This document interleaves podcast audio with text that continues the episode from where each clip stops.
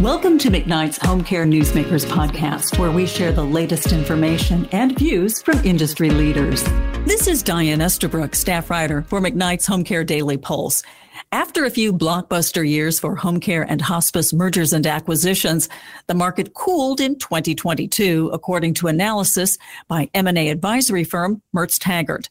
The industry saw 104 deals in 2022, down significantly from the 177 deals in 2021.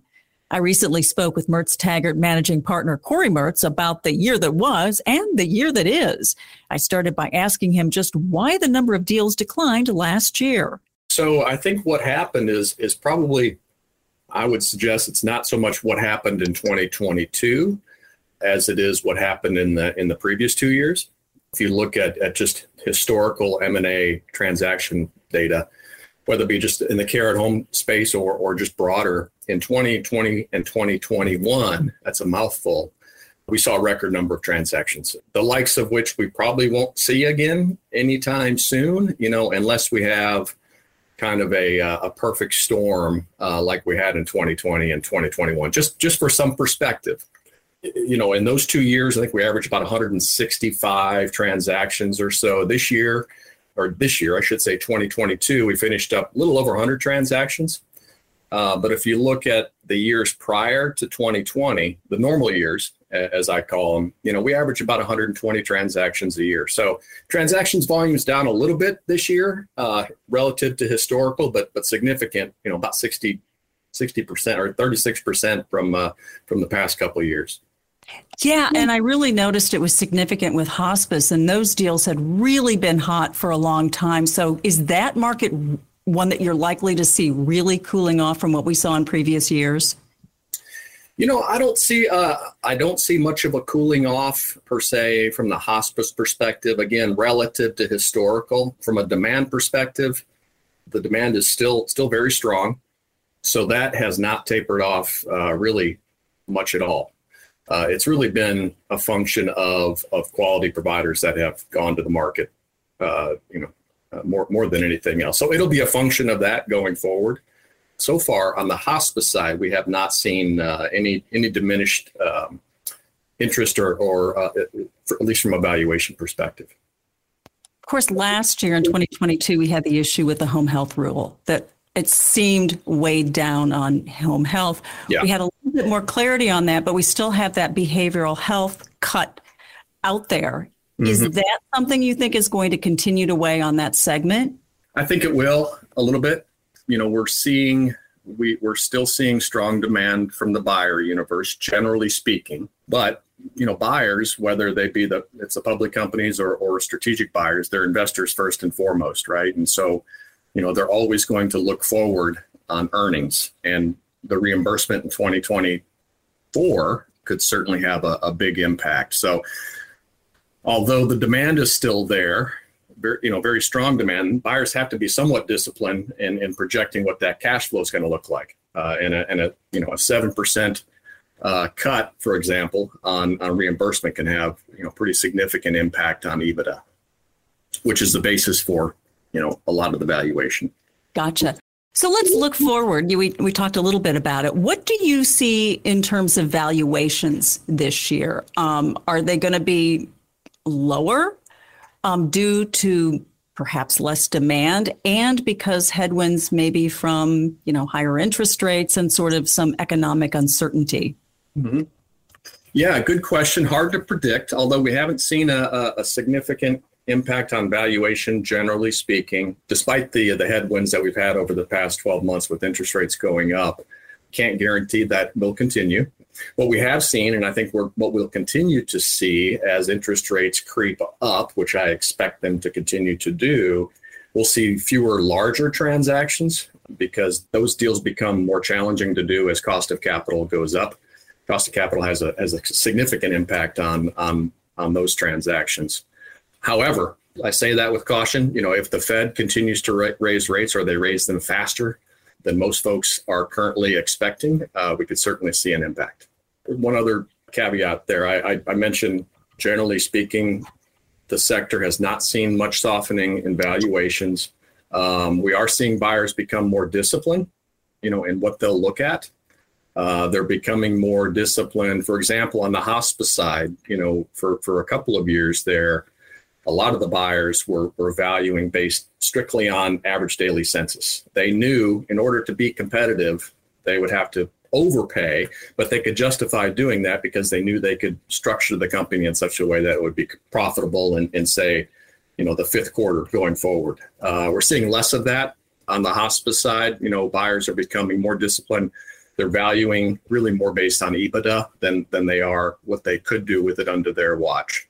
You talked about kind of the Fed being the wild card with rising interest rates. Who would would that potentially affect a PE, a public equity company looking for a deal versus a corporation that might be looking for a deal? Would it affect one more than the other? Yeah, so I think if you're comparing a private equity group to, to say a public company, could it impact what they might do? Yes, private equity. I think I think we will see fewer private equity exits over the next 12 to 24 months. You know, I mentioned the we're seeing a little bit more impact valuation impact on the on the larger transactions, the bigger companies. When I say bigger, let's just say over 100 million in enterprise value. We'll see fewer of those exits uh, because uh, number one, yeah, the home care company, the publicly traded companies, generally speaking, have taken a little bit of a hit. Not to name names, but you know there are some of some of them that have taken a significant hit in terms of their multiple of EBITDA and what they're trading at compared to where they were really over the last three or four years, and that really impacts how much they can ultimately pay for a for a desirable target, uh, unless it's highly strategic. So I think we'll see. I think we'll see fewer uh, larger transactions, generally speaking, and fewer private equity exits as they wait out, kind of continue to, to do add-on acquisitions and, and continue to grow uh, while they wait for interest rates to to, to to come down a little bit. We've seen a lot of interest from the traditional health insurers getting into this business. You know, United Health is acquiring LHC Group. We expect that deal to finish up sometime in the quarter. Humana has CenterWell, formerly Kindred at Home. Do you see other big insurers trying to get into this space and do deals? Yeah, you know, I keep hitting the refresh button, waiting for that uh, LHC United deal to to get clearance and be announced. Um, gosh, that's been dragging on for close close to a year now, maybe nine months. Um, it's kind of kind of interesting. And of course, everybody's been been following uh, Humana and, and what they've done in this space over the over the years. I think it's interesting and and certainly validation uh, for the industry that the payers, the guys that are controlling the money here and and are incentivized to reduce their the, the overall spend are, are looking at home care as uh, as at least a big part of the answer. Will we continue to see payers acquire uh, providers?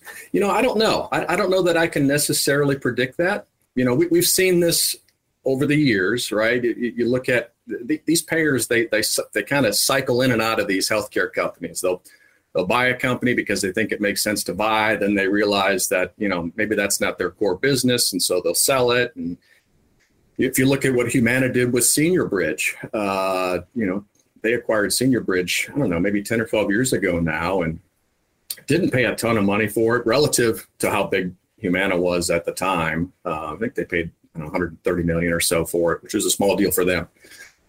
They touted it as the best deal they'd ever done you know, for the two to three years after they had had done the uh, the acquisitions, and, and they really hung that on on savings. You know, keeping folks out of the hospital. They said, you know, they, they said it saved them billions. Well, you fast forward to you know just the last month or so, they they announced that they're shuttering their last uh, senior care senior bridge facility. So, you know, they continue to cycle in and out. Uh, healthcare continues to evolve.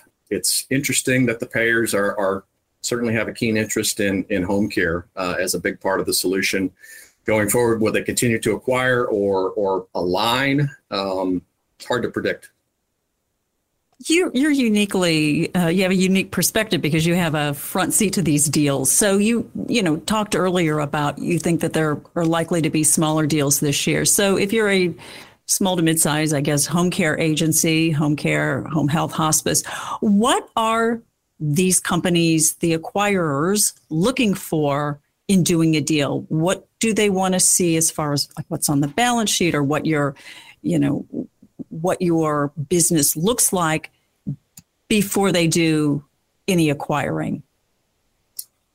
So I would, you know, I mentioned before that that these buyers, whether it be the public companies or the private equity groups, they're you know they're investors first, and you know they're they're most of the acquirers, and I think between private equity and and the the public companies, they account for let's just say 75 to 80 percent of all the transactions that are out there, right? So they're already in the space. They have a, they have a plan uh, which continues to evolve, right? Uh, just in terms of what geographies they'll look at, what payers are going to look at. That that's constantly changing as as guys do, you know, as these big companies do transactions.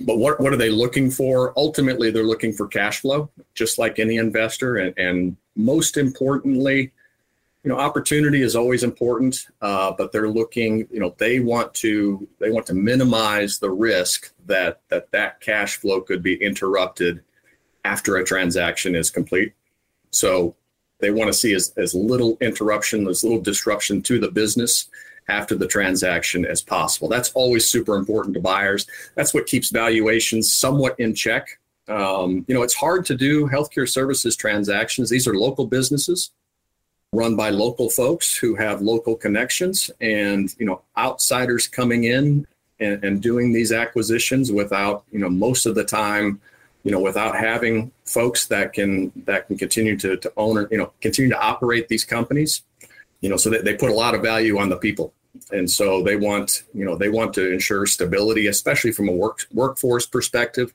going forward. Yeah, you just alluded to something that I, was not my next question. You mentioned workforce, and is that does that continue to be a headwind for some of these agencies? And is that the thing that's going to set one apart from the other? Is how consistent is your labor force and access to labor. Yeah, we see it. We see it in every deal, uh, for sure. You know, the it's the it's the the caregivers on the home care side uh, and the clinicians on the home health and hospice side that that you know really are really driving this this market right now in terms of uh, what these companies are able, you know, what kind of care they can ultimately deliver and how much care they can ultimately deliver. So, yes, uh, caregivers and, and clinicians have, have taken uh, center stage uh, in, in, these transactions. Buyers are, are very, you know, very keen on two things really: staff, you know, recruitment and retention, but but also you know margin management. It's you know cost of cost of care, and and you're paying these folks wages are, are continuing to rise. Everybody knows that. That's one of the biggest drivers, one of the biggest concerns from my perspective. Biggest drivers of inflation is, is wage inflation. So these uh, these companies are, are continuing to have to pay more for these clinicians and caregivers, and uh, how they're able to manage their margins despite those headwinds will set them apart. What about um, we have seen some of these companies? Um, you know, I'm thinking of Amedisys, um, and some of the larger companies doing um, more joint ventures with hospital systems and other companies mm-hmm. in the medical field. Do you expect to see more of that this year? And would you, if, if you're you know representing a, a smaller mid-sized agency, are those kind of joint ventures or um, whatever kind of deal that you might have with a hospital system are those important to companies that are out looking to acquire an agency. So there's there's a pipeline or there's a relationship between a home health um, or a home care firm or a hospice and a medical system. Yeah, so you know, I think the big guys, right, the public companies that that have the opportunity to talk about about these things, including their strategies, there's there's certainly demand for for hospital joint venture opportunities. You know, Amedisys and LHC Group they've made it clear that that will continue to be a big part of their strategies going forward. And private equity groups and, and private equity backed companies tend to align themselves with what the public companies do because ultimately the public companies are seen as kind of the ultimate consolidators, right? That's kind of the end game where these private equity groups will ultimately exit, at least the bigger ones. So they're going to align themselves uh, and their strategies to some extent with what the public companies are doing. And yes, I, I do expect that we'll continue to see a significant number of joint venture opportunities as long as they're available. We talked about the headwinds that we've been seeing over the past couple of years. We talked about labor. We've talked about now interest rates. Are there any other headwinds out there that were not on the horizon over the last couple of years that are out there now that could be, you know, could throw a monkey wrench into some of these potential deals? Well, you made me think about this one a little bit, Diane. Um, there are always unforeseen things, right? Uh, or, or somewhat unforeseen. I think what was it Rumsfeld that that mentioned the known knowns and unknown unknowns and uh, known unknowns. It's it's the unknown unknowns. I think that uh, that concern us. You know, everybody's aware of, of, interest rates, and and you know they can factor those things into their into their valuation formulas based on where they think interest rates are going. Uh, and same thing with the equity markets. So a lot of those things are are somewhat known and, and, and considered on a daily basis. It's the unknowns that uh, are, are, really hard to predict. But but uh, and what what that could be is uh, is as you know is anybody's guess.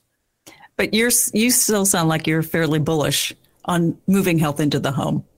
Yeah, extremely bullish. Um, you know, I think we're going to continue to see that evolve as well. You know, uh, we met, we saw that CMS just recently extended the the hospital at home waiver program out into I think don't quote me on this 2024 or 2025 whatever year that is uh, is a good indicator of where cms is going and where their head is with the care at home initiative. Great. Thanks for your insight. Corey mertz always great talking to you. Thanks diane. It's a pleasure. Thank you for listening to McKnight's Home Care Newsmakers podcast. For the latest in home care news, visit McKnight'shomecare.com.